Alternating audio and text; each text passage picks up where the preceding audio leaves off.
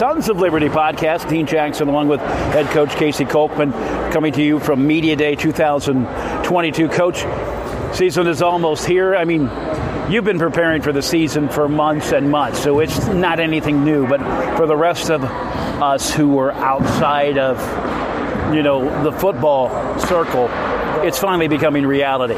What makes it real for you to, after today?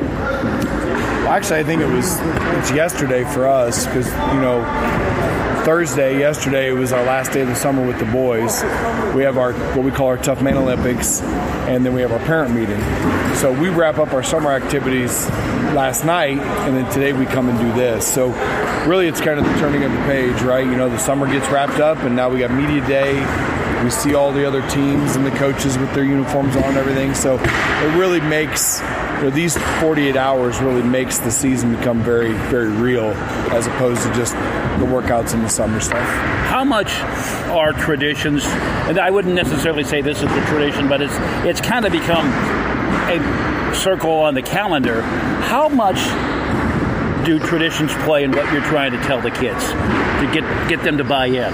Well, I think there's a certain rhythm to things, you know, and we all we are creatures of comfort.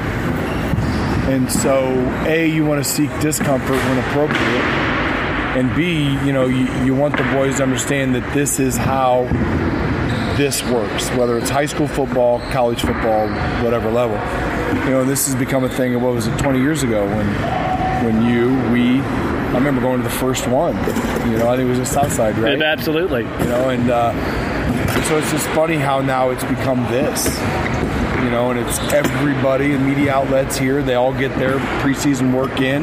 We help them out with what, what we can. We try to do a better job of that than, or at least what we feel can really help them to make our boys look good.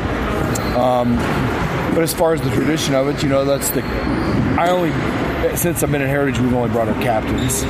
We don't bring anybody else. You know, some schools are bringing 15 kids.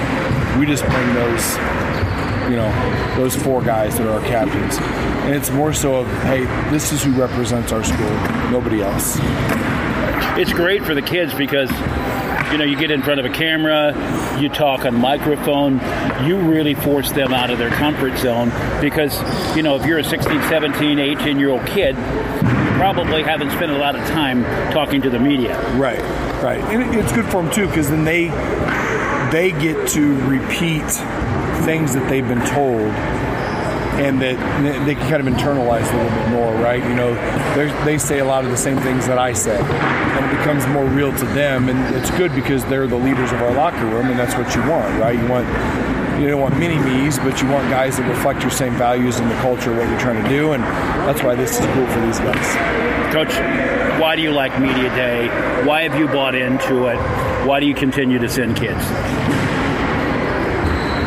Because we're in the business of kids you know, I mean, we're in the business of helping these young men with their rest of their lives, you know, and if anything that I can do that's going to have a positive impact on that, you know, why not use the resources of these media outlets that reach thousands upon thousands of people on a weekly basis?